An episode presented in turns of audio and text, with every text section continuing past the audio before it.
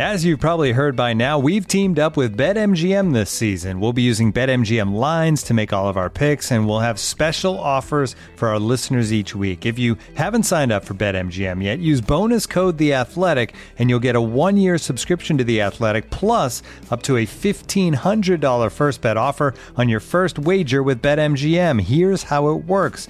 Download the BetMGM app and sign up using bonus code The Athletic. Make your first deposit of at least ten dollars, place your first bet on any game, and claim your voucher for a one-year subscription to The Athletic. See BetMGM dot com for terms. U S promotional offers not available in D C, Mississippi, New York, Nevada, Ontario, or Puerto Rico. Gambling problem? Call one eight hundred gambler. Available in the U S. Call eight seven seven eight hope N Y or text HOPE-NY four six seven three six nine in New York. Call one eight hundred next step in Arizona. one eight hundred three two seven five zero five zero in Massachusetts. one eight hundred bets off in Iowa. one eight hundred two seven zero seven one one seven for confidential help in Michigan. one eight hundred nine eight one zero zero two three in Puerto Rico. First bet offer for new customers only in partnership with Kansas Crossing Casino and Hotel. Don't forget, if you haven't signed up for BetMGM yet, use bonus code The Athletic, and you'll get a one-year subscription to The Athletic, plus up to a fifteen hundred dollars first bet offer on your first wager. Fields launches downfield. He's got a touchdown, Ohio State! Just the tradition here, the history here, the, the pride, you know, here in Chicago is just unmatched. Fields down the field, calls for a touchdown! Touchdowns for Fields tonight. I just love the energy already. I'm just, you know, glad to be a Bear and, you know, glad to be a part of this great city and great organization. From N B C Sports Chicago, it's Adam Hogue. A taller Russell Wilson or a more polished Cam Newton? Where do I sign up for that? And from The Athletic, it's Kevin Fishbane. Look at me being the one. I'm giving the Bears too much credit. Let's begin now. What's up? Welcome in, Hogue and Johns with you. Well, at least Hogue with you. Kevin Fishbane filling in today, the Fish Man, for Adam Johns. Uh, how you doing, buddy? It's really unfortunate that I don't have a Johns impression yet, because his, his his voice is distinct. He's got that Johnsy accent, and I just don't have it down yet. You'd think after being in the car for like a combined nine hours together Thanksgiving, I'd, well, I'd have it. I have to say, though, you did a pretty good Johns impression by showing up fifteen late, fifteen minutes that, late for this podcast. Listen, it's got to, you know, I have to I have to do my best. So here's the other question, though. If, let's say, I'm the Josh McCown of this podcast, yes, right? Like the backup who, when I come in there, I've got this. Would that make Johns Jay Cutler? What does Ooh. that make you? It, Ooh, it's, are, are you th- saying that while... Like right now, no one is going to claim that you should start over Johns. Like five years down the road, there might be mm. very well-informed people in the league. You find out we're really saying the whole time that the Fishman should be starting and I mean, that Johns just like he, shouldn't be getting the lucrative long-term extension. Just like he was doing in twenty fourteen on The Game. You know, Mark Carman is screaming into the ether that... Uh, that I should be starting here. Well, all right, here let, let's let's play this out. So he's never going to let that go against me, by the way. No, of course not. So Johns is Jay. How about you're Brandon Marshall in, oh. the, in this specific scenario? So I'm stepping in. How for nice Jay of you to say. I'm still I'm still getting well. Although Josh didn't really throw the ball to Brandon, he threw it to Alshon Jeffrey. So this whole thing is really. I need better. We need better analogies. I'm yeah. happy to. No matter what, I'm happy to be Josh McCown. More than happy. I'll be Jimmy Clausen. There you go. Uh, welcome in. Uh, Johns is feeling under the weather today, so uh, Kevin is filling in, and we send our best to Johnsy, obviously, and hope he's feeling all right. Of course, we have to deliver a few shots when he's not here, as uh, I would expect the same, missing an episode or two.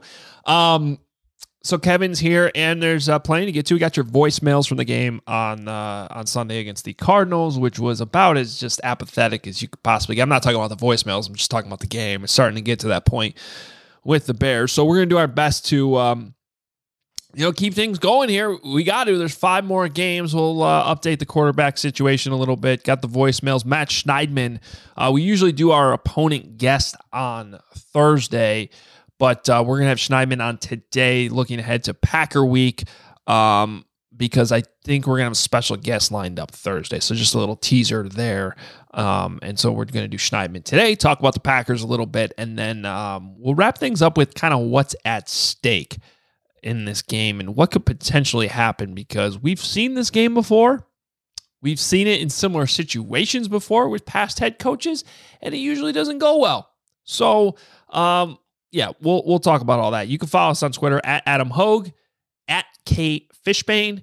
You can still uh, follow Johnsy too at Adam Johns. Read Kevin, read Johnsy on The Athletic, theathletic.com slash Hogue and Johns, where you go to subscribe uh, and, uh, you know, give us some love by, love by doing that. Get a good deal there.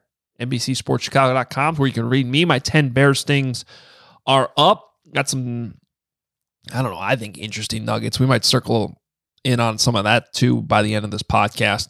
Um, but quarterbacks, Kevin, Josh McCown. Josh McCown's playing this week. They're, they're calling him back. They're bringing him back. He's going to start. Why not? He, Josh McCown won a game at Lambeau.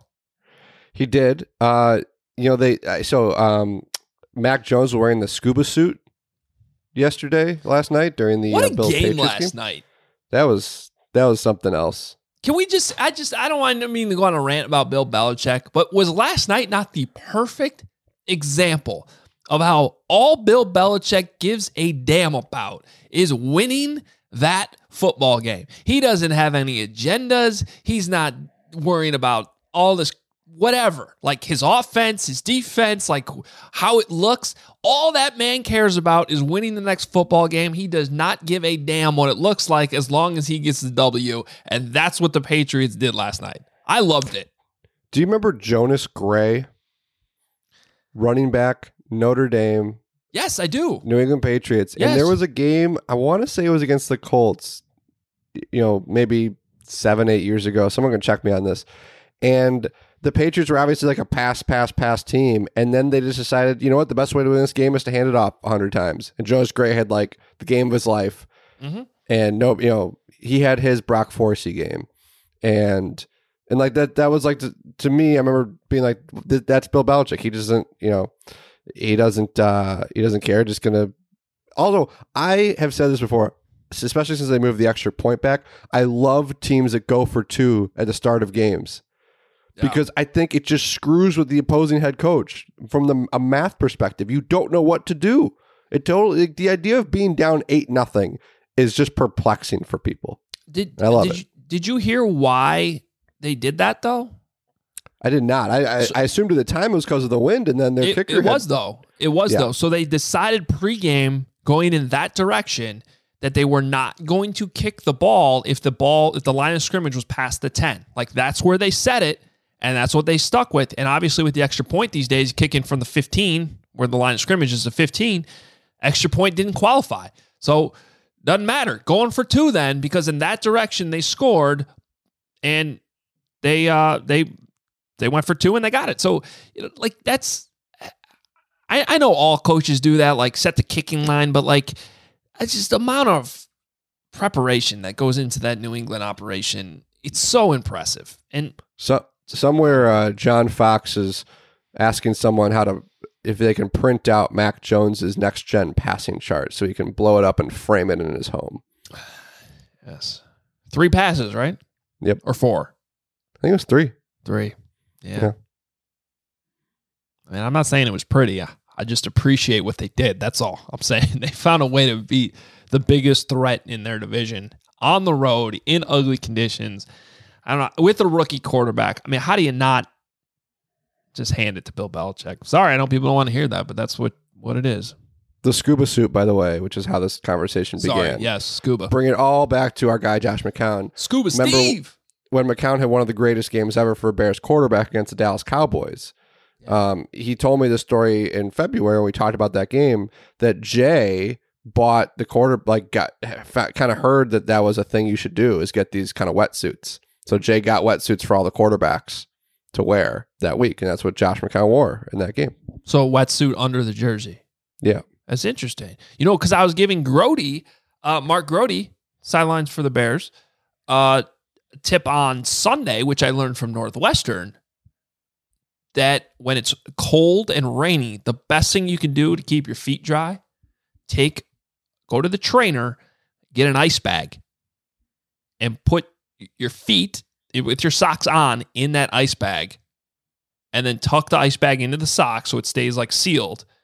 And then your feet, it's it's it's amazing. It, your your feet stay warm and dry because the water can't get through the bag. So it's like your shoes might get wet, but your feet aren't going to get wet.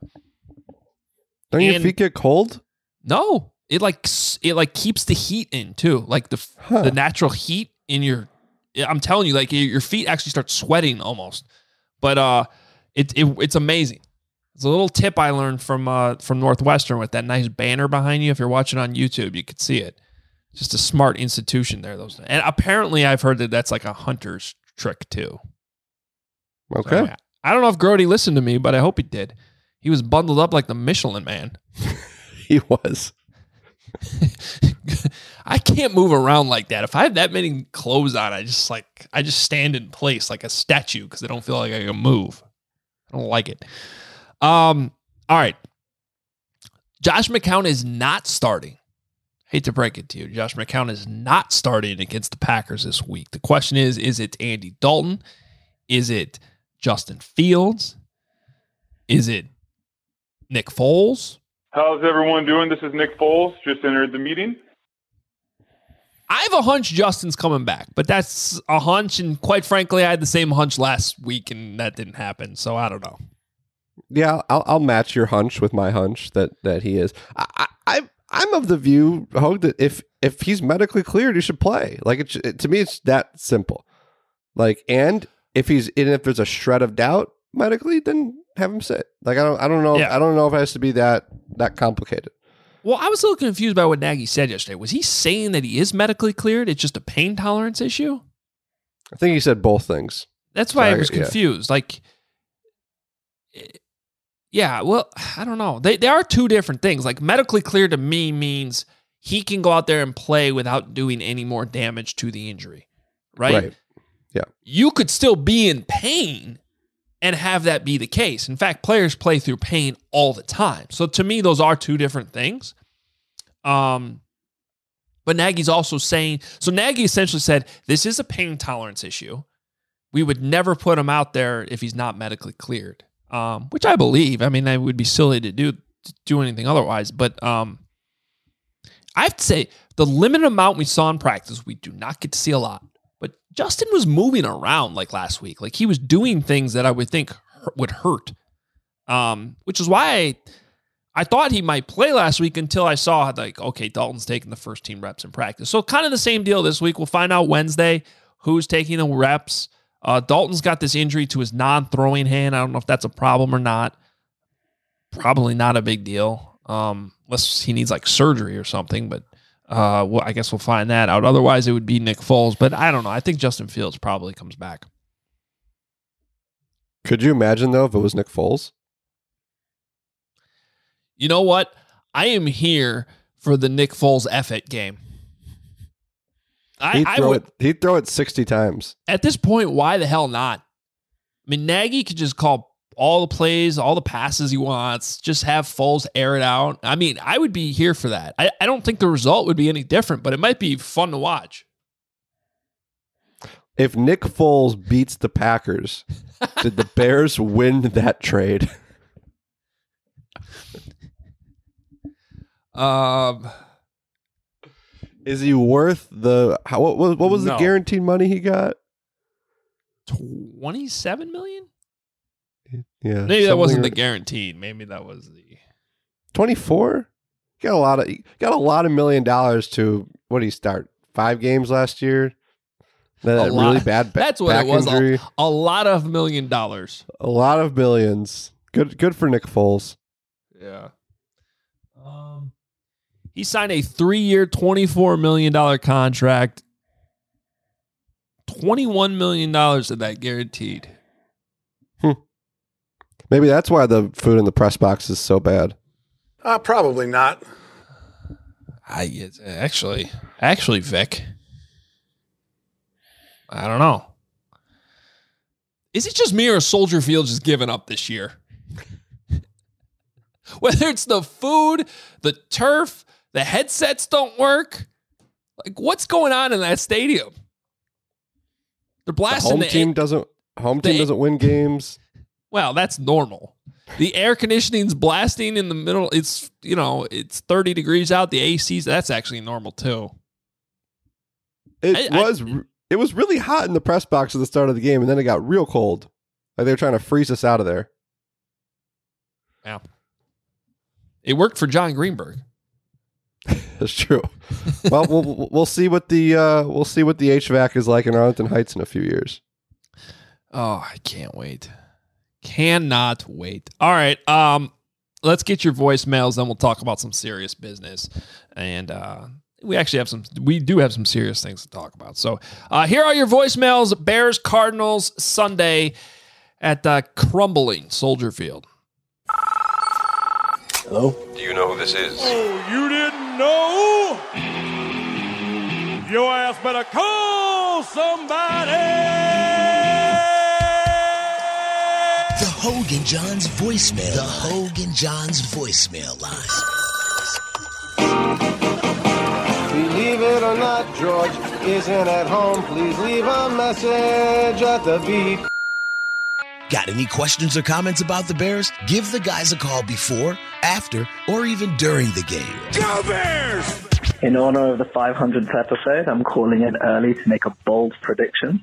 I think the rain destroys Kyler Murray and the Bears win an ugly victory at Soldier Field, which in no. many ways might be the worst result for the franchise, as it will create another entire storm about will he or won't he be fired. The most Bears thing possible would be a Nagy win in an ugly way. Uh, let's all prepare for it. But, uh, hey guys, I thought that Justin Fields was washed. I thought that he was a bust. And Andy Dalton is clearly the number one quarterback on this team. I mean, oh my gosh, third and six, interception. Oh, so good. Way to go, Bears. Let's go. Why the f*** do I watch this team week in and week out? Like, can I tune in on a Sunday and not be completely disgusted with what the hell is going on? No. I'd rather not be a fan and just watch real football instead of watching this disgusting shit every single week.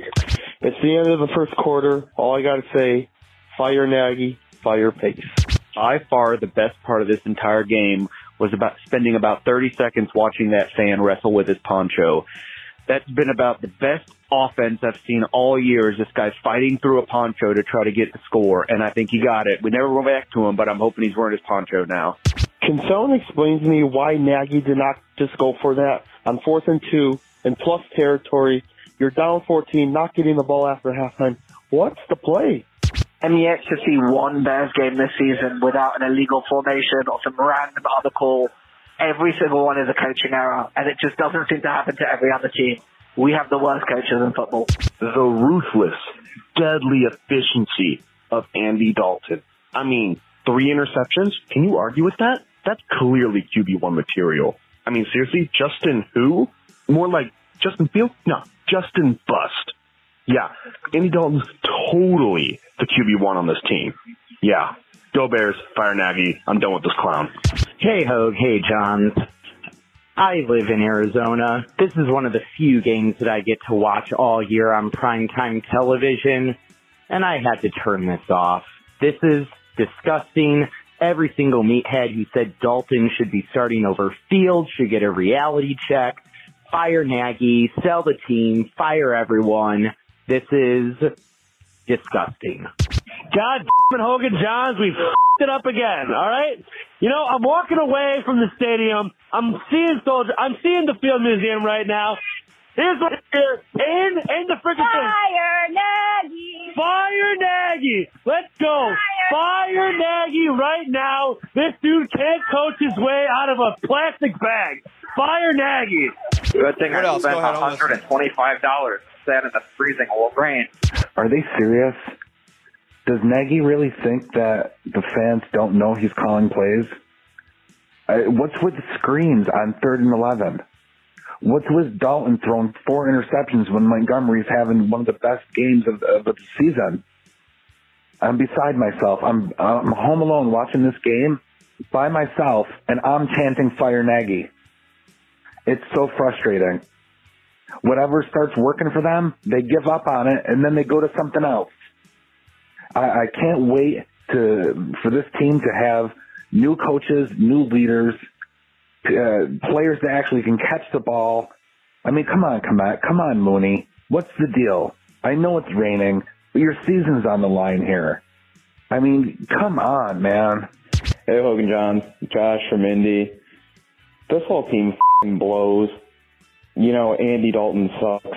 The only things they should keep are Fields, Mooney, and Roquan. That's it. Bye. Hey, Hogan Johns. Yeah, Johns, you're right. This game was stupid. After that second interception where the receiver falls down and tips the ball for the the defensive Arizona backs and runs it all the way down to what, the fifteen-yard, I couldn't watch this game anymore. It's ridiculous. It's like I'm watching the Bad News Bears.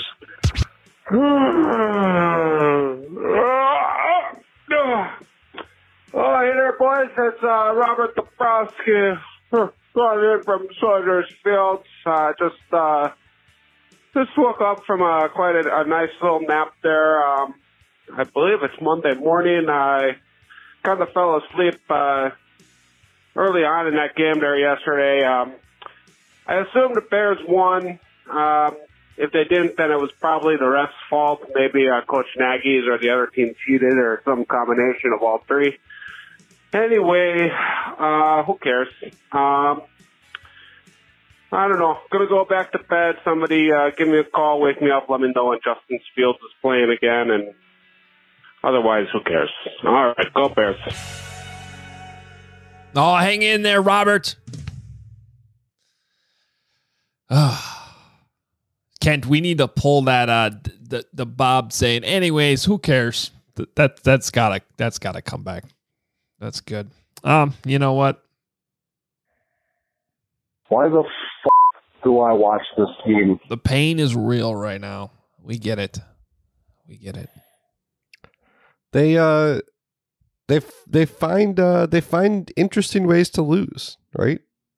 It was like a yeah, like even when you're expecting them to lose, it's I don't know. Actually, that, did, did anything surprise you Sunday? No. Yeah, I, I don't know. You know, it's just like tight end drops a pass that would yeah, have set up yeah. first and goal, and it's returned seventy yards, and the, you know, fourth down touchdown to DeAndre Hopkins, and the James Conner one-handed catch and missed. It's just like, it's a, you know, it's the same result. It's just like a different, different reasons and different plays. And yeah. I, I, I get all, I get the sentiment of the callers. Put right, and, and like the one caller I was calling in, like very sarcastically saying that Andy Dalton's clearly the number one Q B. You know, that's a perfect example too. Like the third play of the game, what Andy Dalton's here to do is to hit a receiver in the flat, like not far, in stride. Like that's right. That's the positive, right? He sees the field and can deliver an accurate throw as long as it's not over twenty yards downfield. Like, you know what I mean? Like, that's supposed to be the easy thing that Andy Dalton does. And on the third play of the game, he can't hit Jakeem Grant in stride, and then it goes off his hands, and then it's an interception, and right there, the Cardinals are up seven nothing. Like, that has to be so frustrating. And then we talked to Mike Furry yesterday, and I asked him, because if you look at the all twenty-two, like, if Grant catches that ball, that play is designed to basically let him make one man miss. And there's a lot of open space then. Now, he may get tackled right there, or he's shifty, he makes the guy miss, and he's off running for the races. Like, that's gotta, that's just gotta. But there's so many things that has to be so frustrating. And like, you, def, you can defend the coaches a little bit. Like, make the throw, Cole Kmet, make the catch. Like, the players have to make the plays at some point. And of course, there's a lot of things you blame the coaches for too. But man, they, like like you said, they always find ways to to make the losing play. That's what they do. That's what they you, know, do. You and I um, both wrote about Dave Montgomery after the game because mm-hmm. he was great in the game. He was great after the game. And I think for those of us that cover the team, it's like, I, I just, you know, in all due respect to Andy Dalton, like, he's not going to be a starting quarterback of this team next year. So it's just, it doesn't do me a whole lot of good to sit there and analyze his interceptions or try to figure out what he could do better. Like, you know, we know who he is and like what his role is on this team. So to me, what Dave Montgomery said was interesting. I I, I know you and Johnsy talked about it, but going back to the coaching part of it, Dave Montgomery touched the ball twenty-eight times. Yeah, Like he, you know, like everyone was like, oh, if, if Matt Nagy loves David Montgomery so much, maybe he should give him the ball. He did. Like they gave David Montgomery the ball a lot. They really, really wanted to just run the ball, even when they got down fourteen nothing quickly. And and and I'll give Dalton credit for this. He did a great job using Montgomery as an outlet in the passing game. And, and I, I asked John DeFilippo about this yesterday. That's something Justin Fields can learn, right? Because someone like Justin Fields probably never had a check down to a running back in his high school and college days, at least not very often. And, and now, you know, there are going to be times that he has to, and he has a guy in Montgomery. So I think that's like, again, if you're looking at things to take away from the game, you're happy they have a guy like David Montgomery. But again, like the, the play calling, I mean, like they, they did what we've kind of all wanted them to do for a couple of years, which is just kind of have a game revolve around him. And it, it didn't matter. I have to say, um, somewhere, somewhere in our history of whatever we're at now, five oh three episodes, I think I already lost track. Um, whenever Matt Nagy went to the, or made the decision to go with weekly captains, there's an episode where I questioned that and raised that as a red flag, because that's what Mark Trestman used to do too. And it's just a philosophy. Some coaches believe in that. Some coaches believe in having established captains. I believe in having your leaders very clearly defined from the point the season starts. Like if you want to use training camp to figure that out, sure. But when the season starts, you got to know who the go-to guys are. And to me, if you can't figure that out or have your players unanimously, and doesn't even have to be unanimous, unanimously, but like the majority votes to the point where it's obvious who those guys should be. If you don't have that, where it's not, ob- then you have a problem.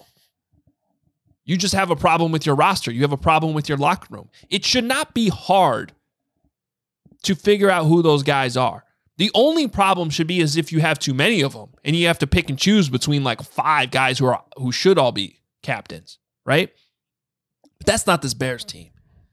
And just throwing Christian Jones out there, and I know we're having fun with it, the double defer, throwing Christian Jones out there as your weekly captain because he's playing the Lions, or the guys that were out there last week, Damiere Byrd because he used to be a Cardinal, and Angelo Blackson because he used to play for Arizona. What is that doing? I I, I hate that. I just do. You, then you hear post-game, and it's very obvious as a guy is talking not only not just to his teammates, not to his coaches, but just to the media, that David Montgomery is that guy. Roquan Smith is that guy. Those are your real leaders. So what are you doing here with this captain nonsense? I just hate it. Speaking of things to pull from this podcast, Kent, you, let's pull that. I think that's the clip we post. That's that. I agree. I'm with you, Hogue. And you know, sometimes I say I say to people, look, if if the if the team is playing well, nobody cares who the captains are. But when you're not playing well, and as you said, you have a leadership void apparently.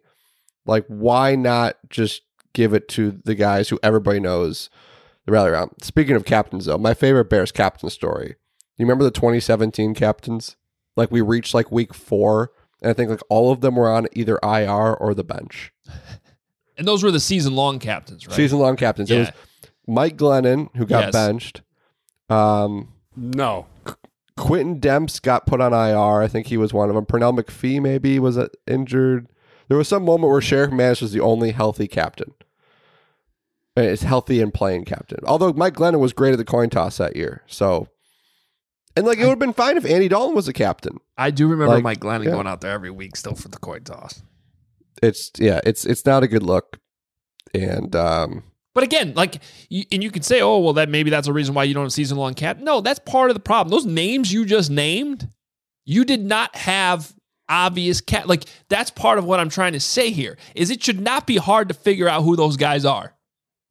Like I know this isn't college or high school football, but like you have a group of seniors that you know, like, okay, you have these guys. It's the same thing in the N F L. They're not seniors, but you know who your veterans are. You know who, like, you know who the the, the ten guys are that you can rely on, and then you whittle that down to three or four captains.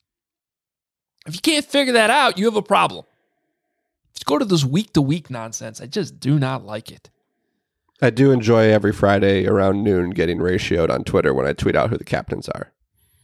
Yeah.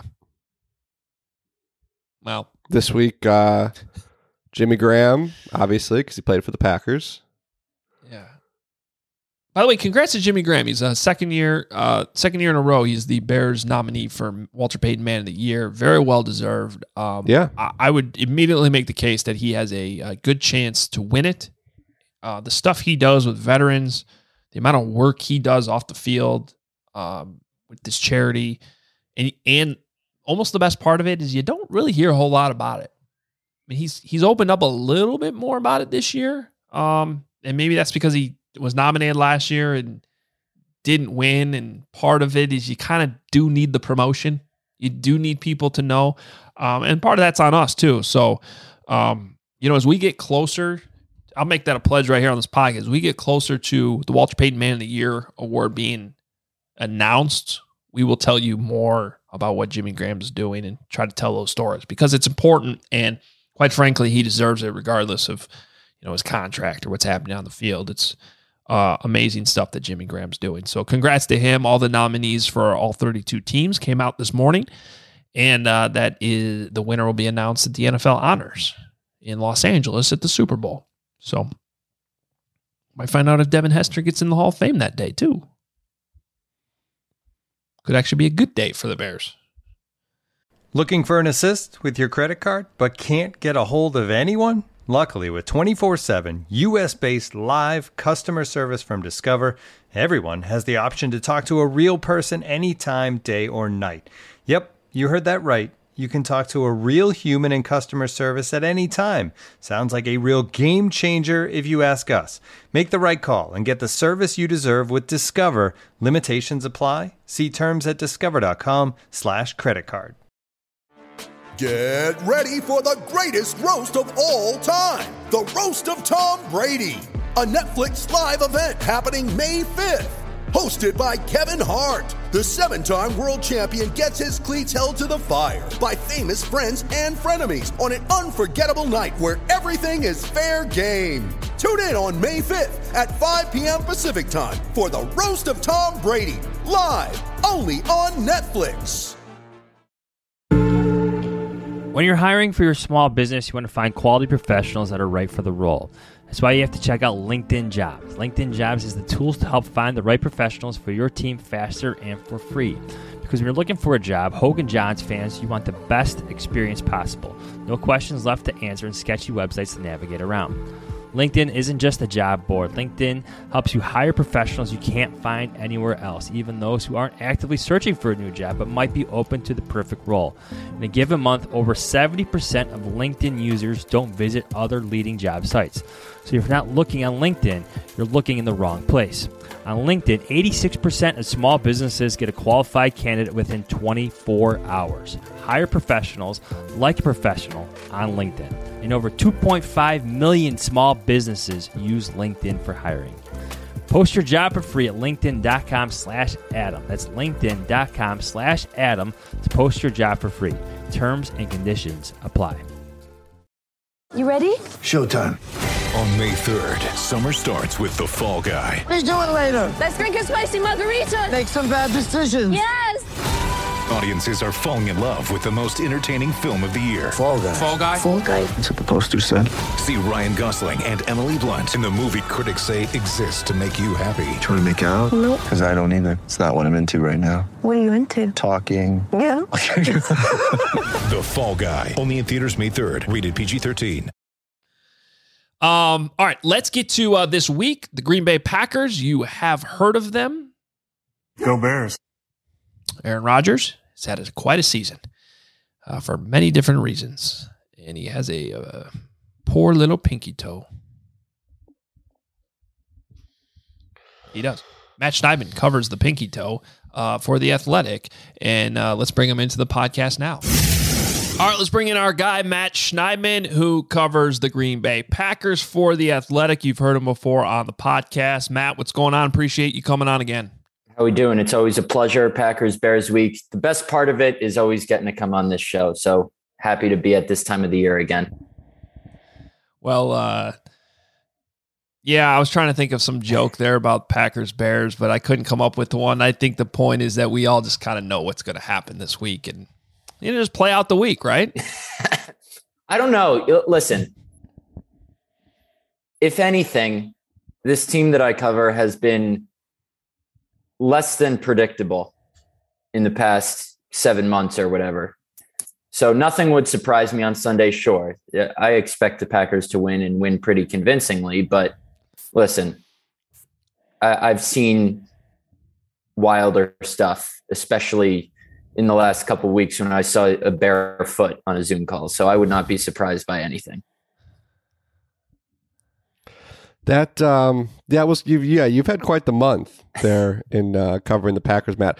I was thinking about this in terms of like, if anything could make the game interesting, which is, do you think, like, and I understand this question might not be answerable because nobody really knows, but do you think the Packers, like that Saints game, like that, that, obviously, it was an anomaly, but like they don't have that in them again. Like, do you like? Is there anything you sense that like they could maybe have a dud at some point the rest of the way? Yeah, I was talking about this with some of the other beat writers here yesterday. Actually, like the last two years, Packers season has obviously ended in the same fashion in the N F C title game. Two years ago, they lost to the 49ers in Santa Clara, thirty-seven to eight in Week twelve, and then got their teeth kicked in in the N F C title game, thirty-seven twenty. Last year, they lost to the Buccaneers thirty-eight ten in week six in Tampa, and then lost in the N F C championship game. So the common theme of those years has been the Packers kind of have that dud against an elite team in the middle of the season where they never show up. They handle their business against everybody else. But going into that N F C title game, there's that clear gap between whoever they're playing and them, even though they were the one seed last year. The Buccaneers were clearly better. Um, I don't think they have that in them this year. I think that dud is, is out the window. I don't think it would come against the Bears anyway. Um, they don't play the Buccaneers. They already beat the Cardinals this year. So I don't think they're capable of that. It, we've kind of been waiting for that, waiting for that performance of, all right, they just didn't show up, but it hasn't come. And I think that's why this year's Packers team is better equipped to, to make the Super Bowl, because they don't seem to have that that letdown in them. Yeah, I think that maybe if that had happened against Arizona earlier in the year in that Thursday night game, but that's not what happened. The Packers went in there and won. So um, I agree with you on that. You know what I think? I think what's got to be, um, I don't know if the word's insulting, but like just really defeating for the Chicago Bears right now is when Aaron Rodgers in your own south end zone at Soldier Field declares to the fan base that he owns them. And I don't sense any type of like bulletin board material from that. You know what I mean? Like it, it doesn't, it, I, I don't know if that's like privately a thing, but like, I, I don't, you would think that that would piss the Bears off. And here's the other sad part. Even if it does, what are they going to do about it? Like that's sort of the, the, where this rivalry is at right now, and probably why Aaron Rodgers pro- has no regret over doing what he did at Soldier Field earlier this season. Yeah, that's a good point. And we saw an extremely soft football team play last night uh, in the Buffalo Bills. And I, I'm not, you know, accusing the Bears of being this, but I think it would make the game interesting if they do kind of come out and fight back, not against that, but, you know, The head, and I want to get your guys' opinion on this in a little bit, but the head coach and G M, their jobs could very well be on the line this Sunday night. And let's see how much the Bears want to play for them and play for those guys that have that have given them jobs and stuff like that. It's going to be tough, obviously, without Khalil Mack. Um, if there's one weakness that the Packers offense has had the last couple of years, it's when their starting tackles are out. And that's why they lost to the Buccaneers last year. It's why they, they've struggled at times without David Bakhtiari. I don't know if he's going to play on Sunday. I would assume he doesn't. But if they can't get pressure on, on Aaron Rodgers, and even if they can, he's proven capable of of beating them. I mean, the Rams have probably the best defensive line in football, and, and the Packers just went and put up thirty-six points on the Rams. Granted, six of that came on a pick six, but um that's really the only way I could see the Bears making this game interesting and, and showing some of that grit and some of that fight back is really getting pressure on Rodgers. But I don't see a scenario in, in, in which that really affects the Packers offense on Sunday night. Hogue, maybe somebody should uh, concoct a Matt Nagy's been fired already story to uh, this week. And that could seem to kind of rally the Bears against the winless Lions. So uh, the opponent, uh, uh, just the opponent's a little different. Yeah. Just they almost yeah. lost that game too, but right. They needed uh, a walk-off field goal to beat the Lions. Yeah. Uh, alas, uh, Matt, uh, you had a great feature uh, a week or two ago on Davante Adams that folks should go check out. And I assume that we'll see Jaylon Johnson shadowing him again. Uh, it didn't work so well on like two big plays. Everything else seemed to be okay. I'm just curious, what, with what you know about Davante Adams, how does he how does he view, you think, a matchup like that? And Rodgers too, because Jaylon Johnson's become a good corner, but he's also in his second year. Is that one, when, when they see a guy shadowing him like that, is that one where like, we know that we're better and we're just going to keep, we're going to keep targeting? Or is Rodgers going to say, you know what, go ahead and shadow him and, and we'll pick our spots and I'll just attack all the other weak corners on this team? Yeah, it's interesting because Davante Adams is by far and away the best player to uh, interview, work with reporters. He's runaway winner for our, whatever it's called, the media good guy of the year award. But the one thing he pushes back on when we ask him is about specific players who guard him. And for years, and this is only my third year covering the team, but, and I've learned this so far, is Davante does not study specific players. He doesn't care if Jalen Ramsey's guarding him. He doesn't care if Jaylon Johnson's guarding him. He just studies film and prepares for the scheme as a whole. So if you ask him, I remember I asked him last year when they were playing the Colts, you know, do you draw on some of your reps against Xavier Rhodes when he was on the Vikings going into this matchup? And he was like, I honestly don't care who's who's guarding me. I prepare for the scheme. Doesn't matter about the player. So I don't think that matters to him if Jaylon Johnson shadows him. Aaron Rodgers knows that because Aaron Rodgers loves picking on, on young cornerbacks. Jaylon Johnson, you know, could be a future star in this league. We saw what he did to Davante in week six, I think it was, and that's about as good as you're going to get. Four catches for, I believe it was ninety-eight yards and no touchdowns. Um, if you get Davante Adams to have only four catches in a game, that's pretty darn good. And, and they still haven't found that consistent number two threat. You know, there's a little bit of M V S here and there, a little bit of Allen Lazard. A J Dillon's become more of a an option in the passing game. Aaron Jones, obviously, with his knee a lot healthier. But I think Jaylon Johnson can do a good job. And, and obviously, as we saw in that first matchup, there's going to be a lot of safety help over the top. So the Bears probably better than anyone have figured out how to limit Davante Adams as much as another team possibly can. And I guarantee you, looking back on that matchup, he and Aaron Rodgers are going to have some ways they devise to get him more open. All right, let's talk about the Packers quarterback situation uh, this week. I am uh, shocked, just shocked that Aaron Rodgers has managed to make a uh, a broken pinky toe uh, into the drama it has become with the attention that has come with it. Um, and thank you for putting that toe in my uh, Twitter timeline the way he did.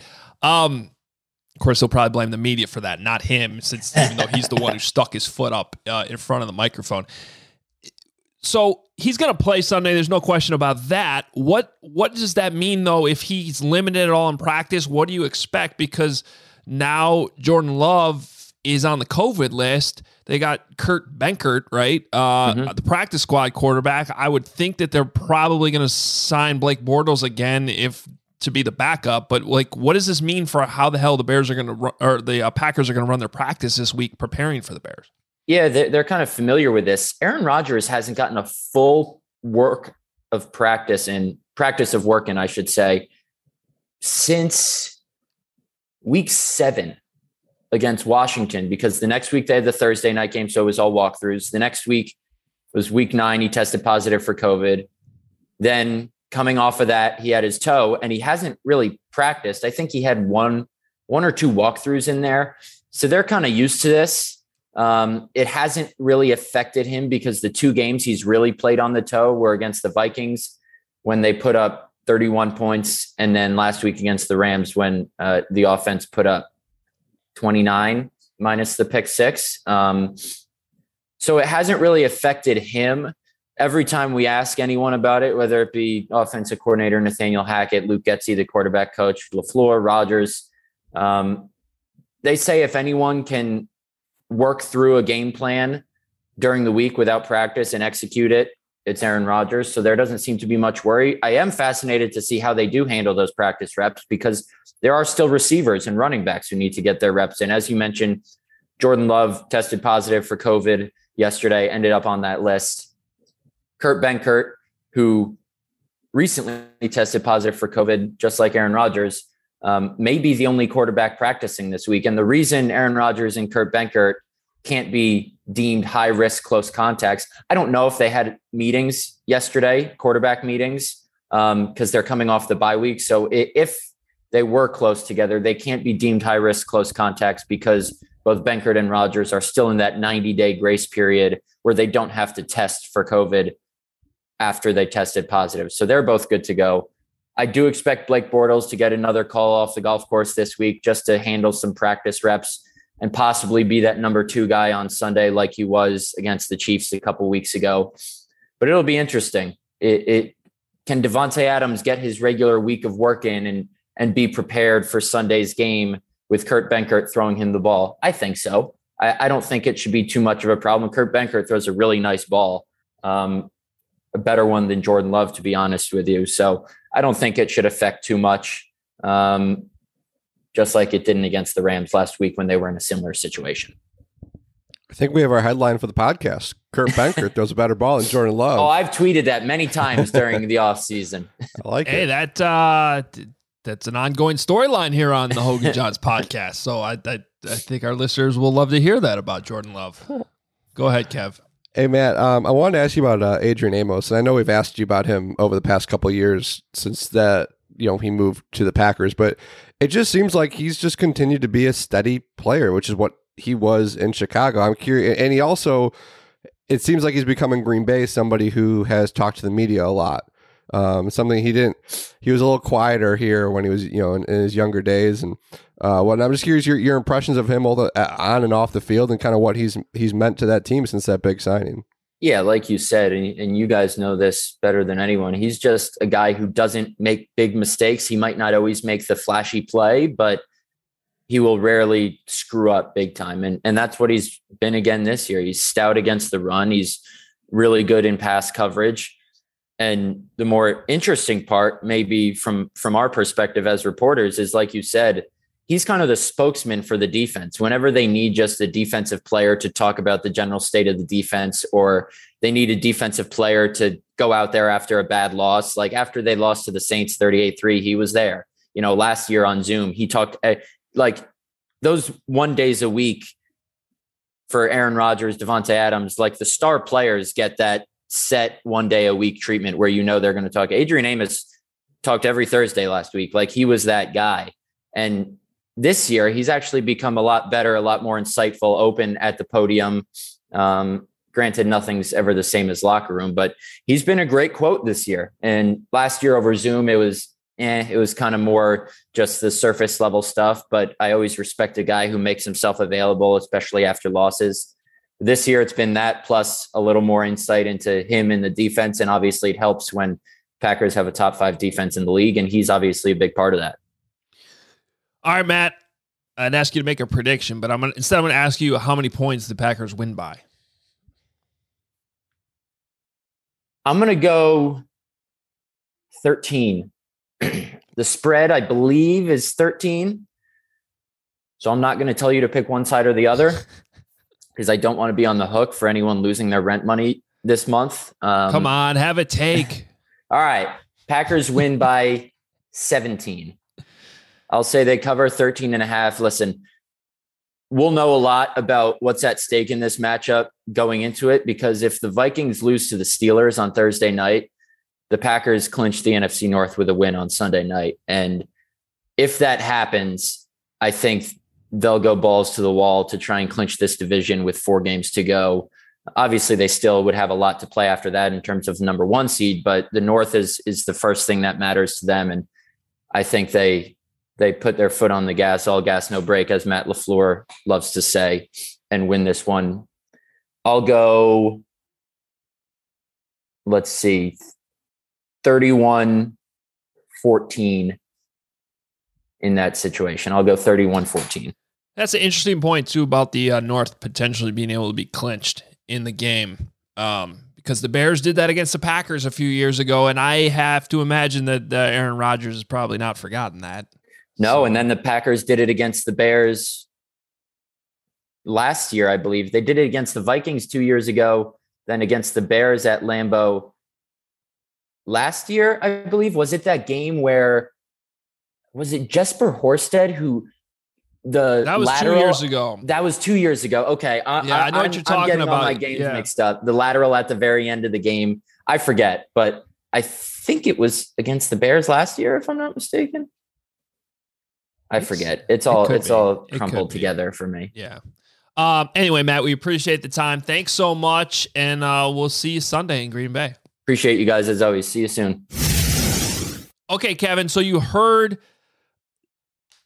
what could possibly be at stake for the Packers this week, uh, with potentially winning the N F C North against the Bears.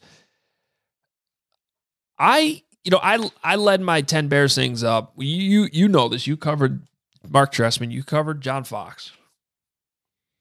Am I putting too much stock in what those final losses to the Packers meant? Um, because the way I always viewed those was those two games in particular were like the games that sealed their fate. So in twenty fourteen, it was that infamous fifty-five to fourteen loss where the Bears were down forty-two to nothing at halftime. Um, and I put it in my story, which I don't have in front of me, but the Packers scored four second quarter touchdowns, like seventy-three yards, fifty-four yards. thirty-something yards, and then like eighteen yards. Like, it was just an embarrassment. And that was when Mark Trestman infamously told his players at halftime that they weren't a good football team. No kidding. Um, but talk about rah-rah halftime speeches. There you go. So that was bad. And I always had the vision. I remember looking down from the press box at the Bears sideline and Mark standing there like in midfield, and nobody is within fifteen yards of him. Like, everybody was like, not, not part of this. You know, like, it was just a weird image. And I think at that point, we knew what was going to happen at the end of the season. Uh, even though that was more like early November, early to mid-November. This game's a little bit later. Then in twenty seventeen, you had the John Fox game, where he infamously challenged the uh, play at the goal line with Benny Cunningham, thinking he reached for the pylon and touched the pylon with the football, when in reality, Benny Cunningham lost the ball before he hit the pylon, which is a touchback and a turnover, giving the ball to the Packers. So John Fox essentially challenged a play that resulted in the other team getting the football. Amazing. Just amazing stuff. And that was, I remember writing after that game that, again, that kind of sealed John Fox's fate. So the question is, Kevin Fishbane, is there a scenario that plays out Sunday in Green Bay where uh, the McCaskey family says, we've had enough, and for the first time ever, they make some in-season changes by Monday? You know, I always think back to that Mark Trestman game, because, like, if they didn't do it then, what could possibly happen to do it in any other scenario? I mean, that was yeah. just... right there. Like, they did something that week that you had to go back to, I think, like the nineteen twenty-two Bears, some of, you know, giving up fifty points in back-to-back games. They had a bye after they got just demolished by the Patriots. Like, they came off a bye entering that game in Green Bay. Like, there was just no excuse for that. This one, I don't know. I, I think that the the biggest difference, you would think, and who knows what's going on in that building and how things have changed in the past few weeks, you think there's less animosity between ownership and the guys who are running the team. I think that's like, there's always just been this feeling of mutual respect.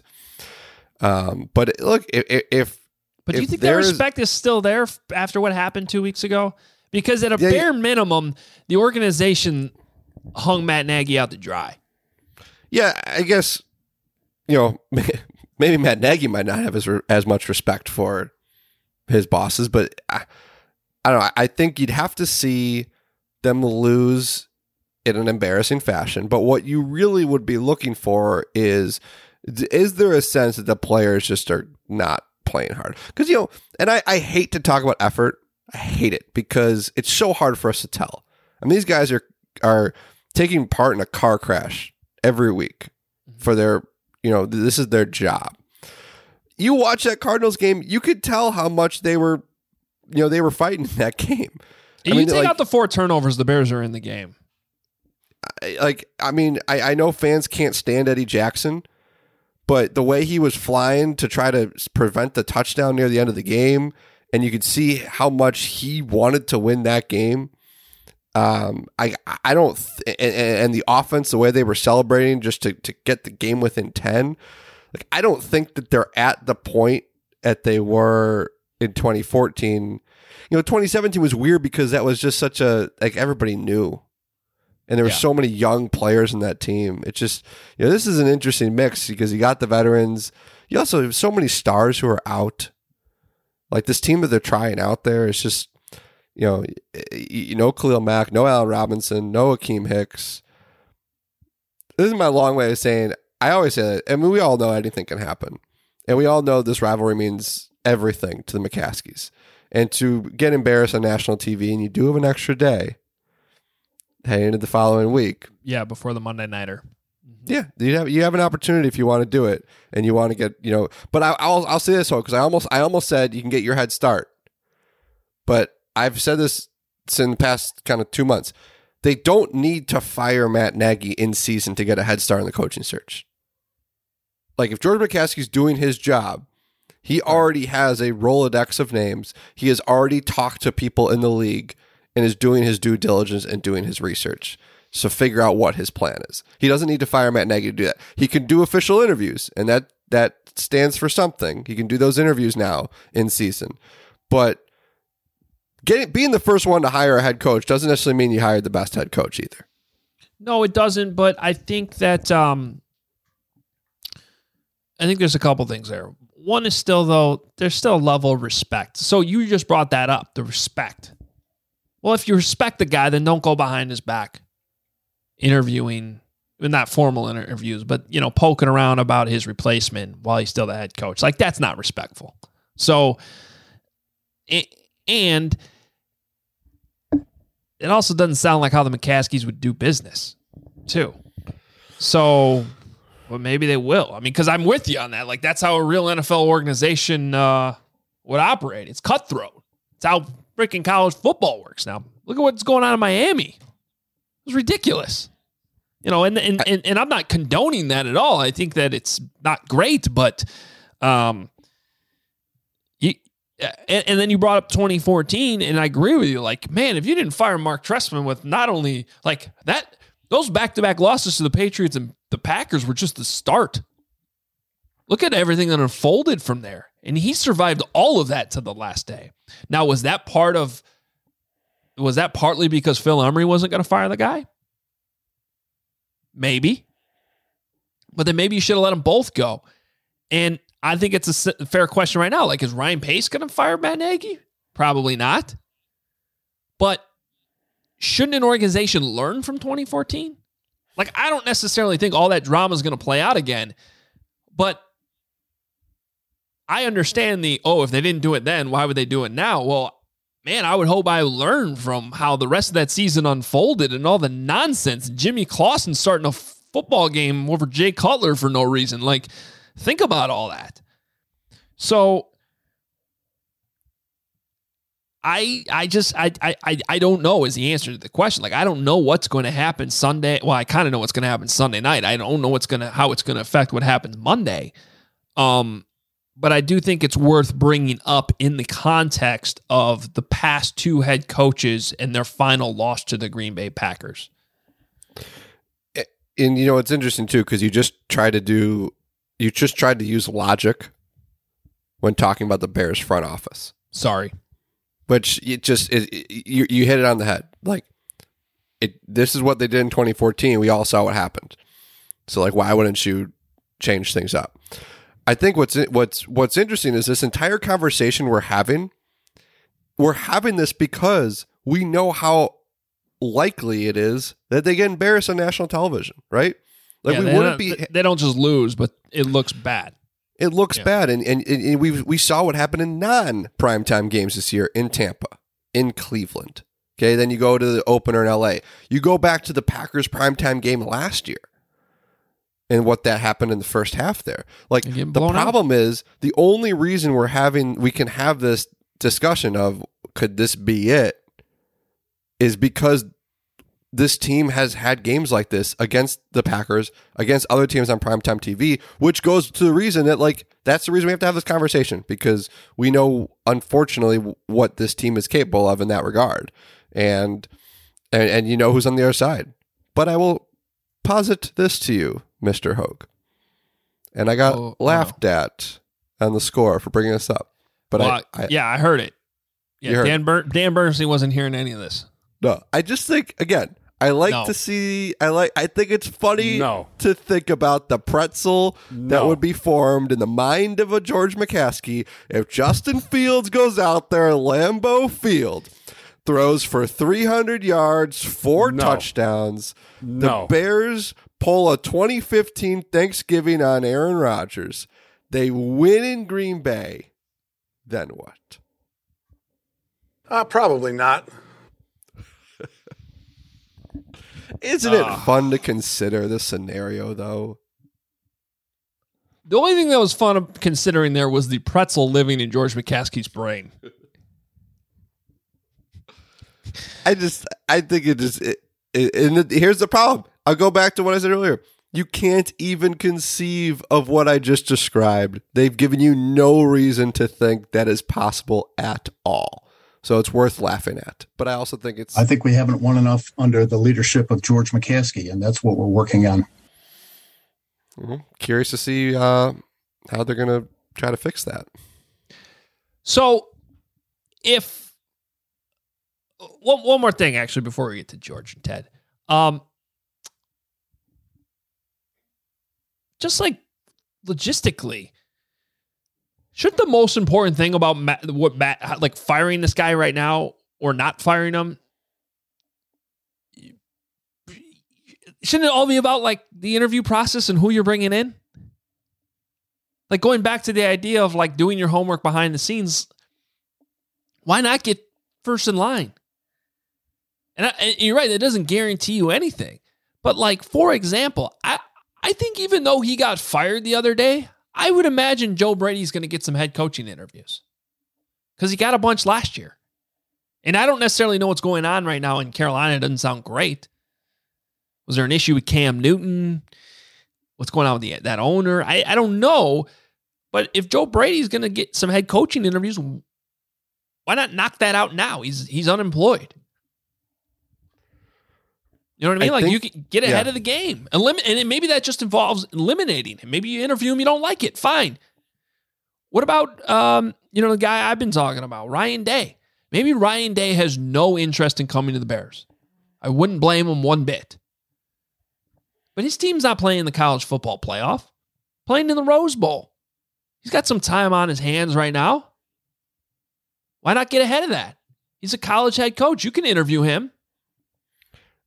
I think I'm so ingrained in the fact that they're not going to fire him in season that I've convinced myself of these reasons why it doesn't necessarily benefit them to do that.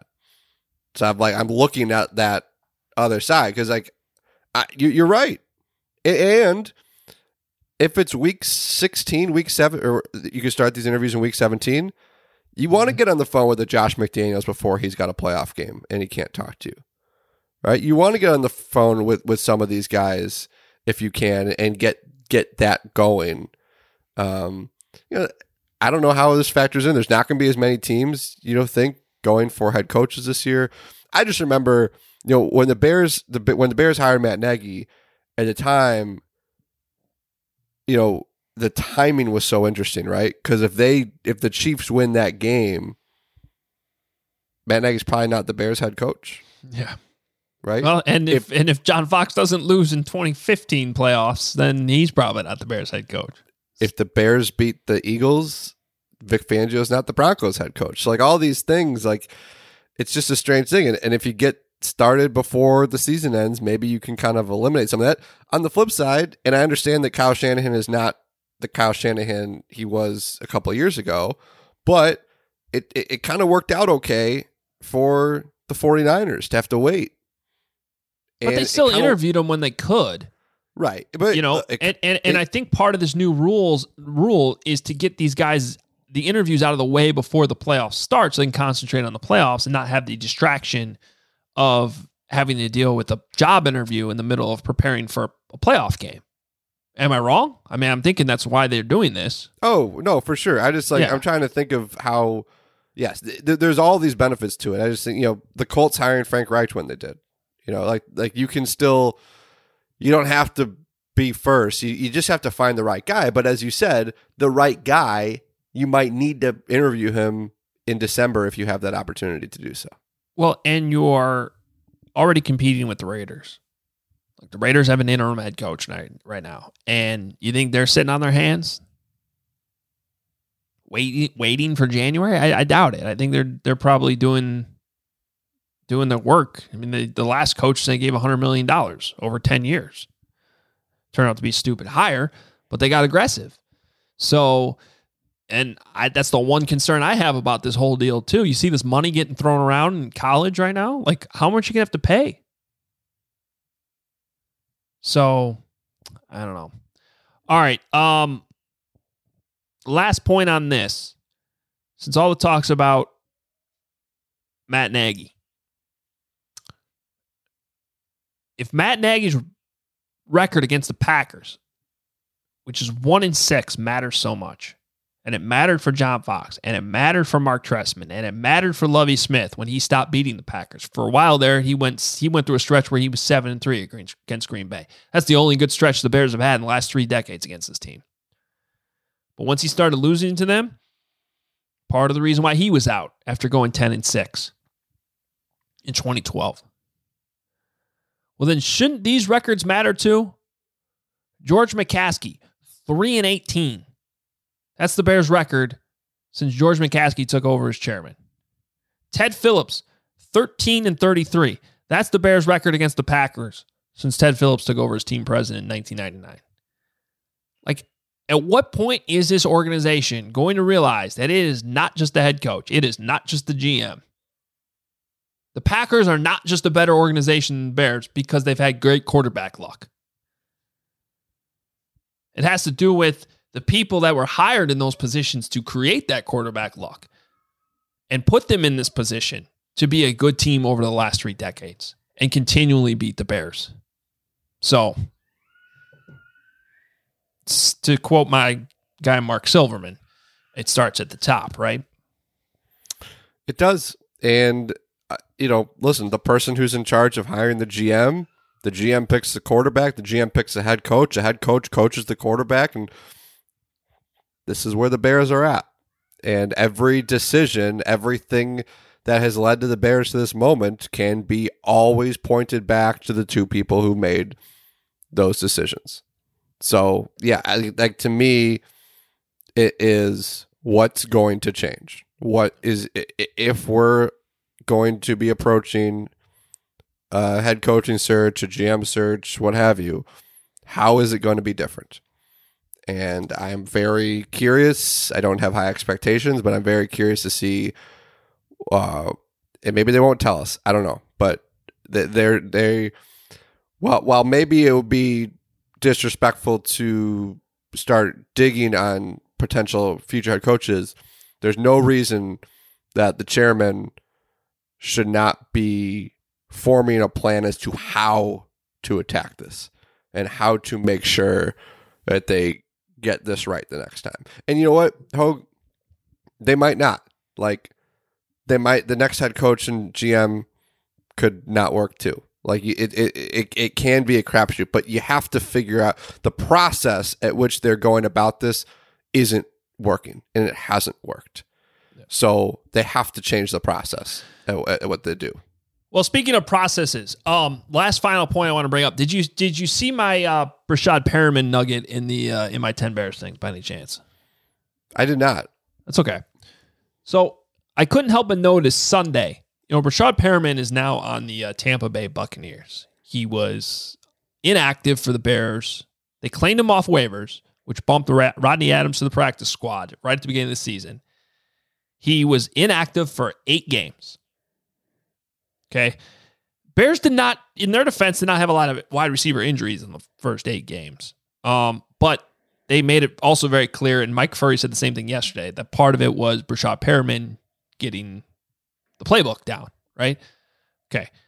So they released Rashad Perriman on November seventh, the day before the Steelers game, which was when David Montgomery came off of I R. That was the move that was made to get David Montgomery back. The next day, and this is just the Bears' luck this season and how the season has gone, Allen Robinson hurts his hamstring and misses three straight games after that. Of course, Perriman, if you just look at him as a wide receiver, he seemed like he was an insurance policy, specifically if Allen Robinson got hurt, like for that position with that build that he has. And um, okay, so that just is bad timing.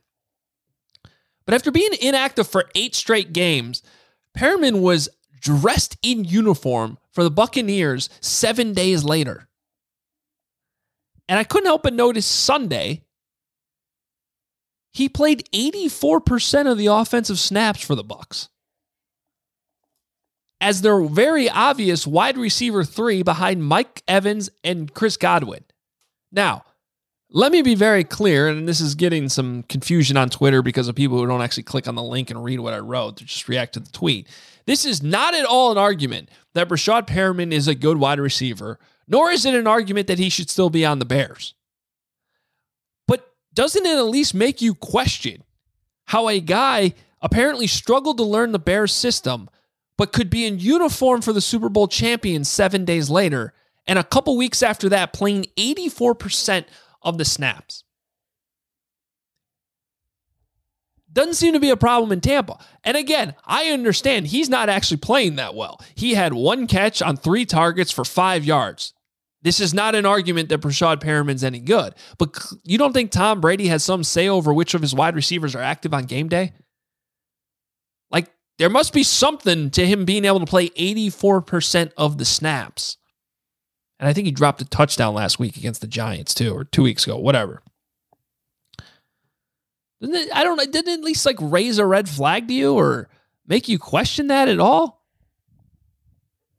Since twenty eighteen, the Bears have successfully developed one wide receiver. Darnell Mooney. Yes. They have a good one, Allen Robinson, but mm-hmm. I don't I don't necessarily I don't know how much credit I give them for. He was already good when he got here. He was already good when he got here. And it, and his production was great in twenty nineteen and twenty twenty. And when he was healthy in twenty eighteen. And you got to wonder why it hasn't been this year. Yeah. Before he got but hurt. The, but the Bears have one guy. And, and, and Mooney's a great story. And I think he's going to be a good receiver in this league for a long time.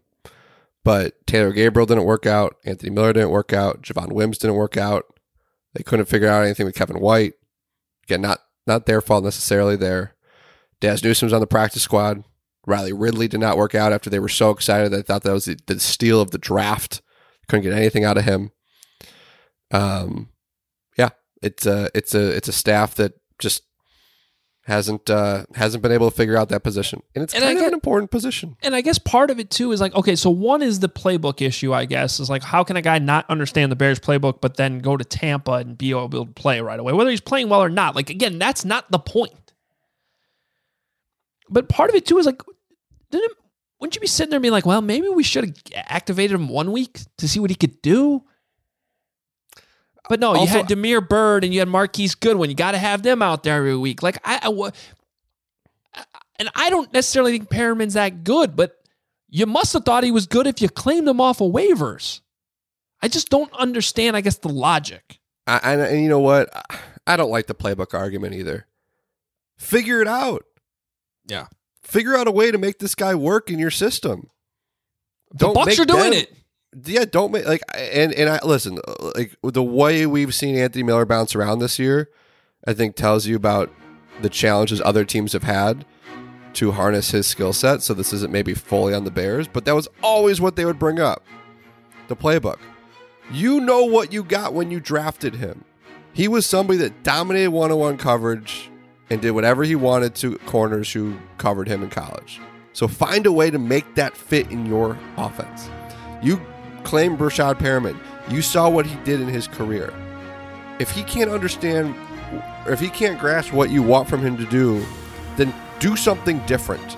Do something different with him so that he can figure it out. I, I, the, the playbook stuff, it's just like the the best coaches take a talented guy and, and, and adapt to what he does best. They don't make them adapt to your playbook. And I think that's just what, like, Darnell Mooney has transcended that, obviously, and good for him. And he's, you know, he's been a phenomenal player and, and is everything they wanted there. But the fact they couldn't get anybody else to do anything at that position besides Darnell Mooney and Allen Robinson in four seasons just tells you a lot about the, the, how, you know, frankly, how broken this offense has been. Yeah. So, anyway. By I, the I way, they used that playbook argument with Cole Kmet last year, too. Right. It, it's just another thing that I think ownership, whoever's evaluating this whole thing, they, they need to be asking questions like that. Like, even if there's a valid reason for it, like, okay, then at least at, the questions need to be asked. These things need to be brought up. And it's just, and the, in a much larger sense, the Cordero Patterson thing in Atlanta right now. Like, this is peanuts compared to that. It's just another one, another example. All right, we got to get out of here. Follow us on Twitter, at Adam Hogue, at K Fishbane for Kevin. Read him on The Athletic. Read me on N B C Sports Chicago dot com. Check us out on YouTube. Check out the merch on Avi Shirts dot com. We appreciate you guys. Thanks to our producer, Kent Garrison.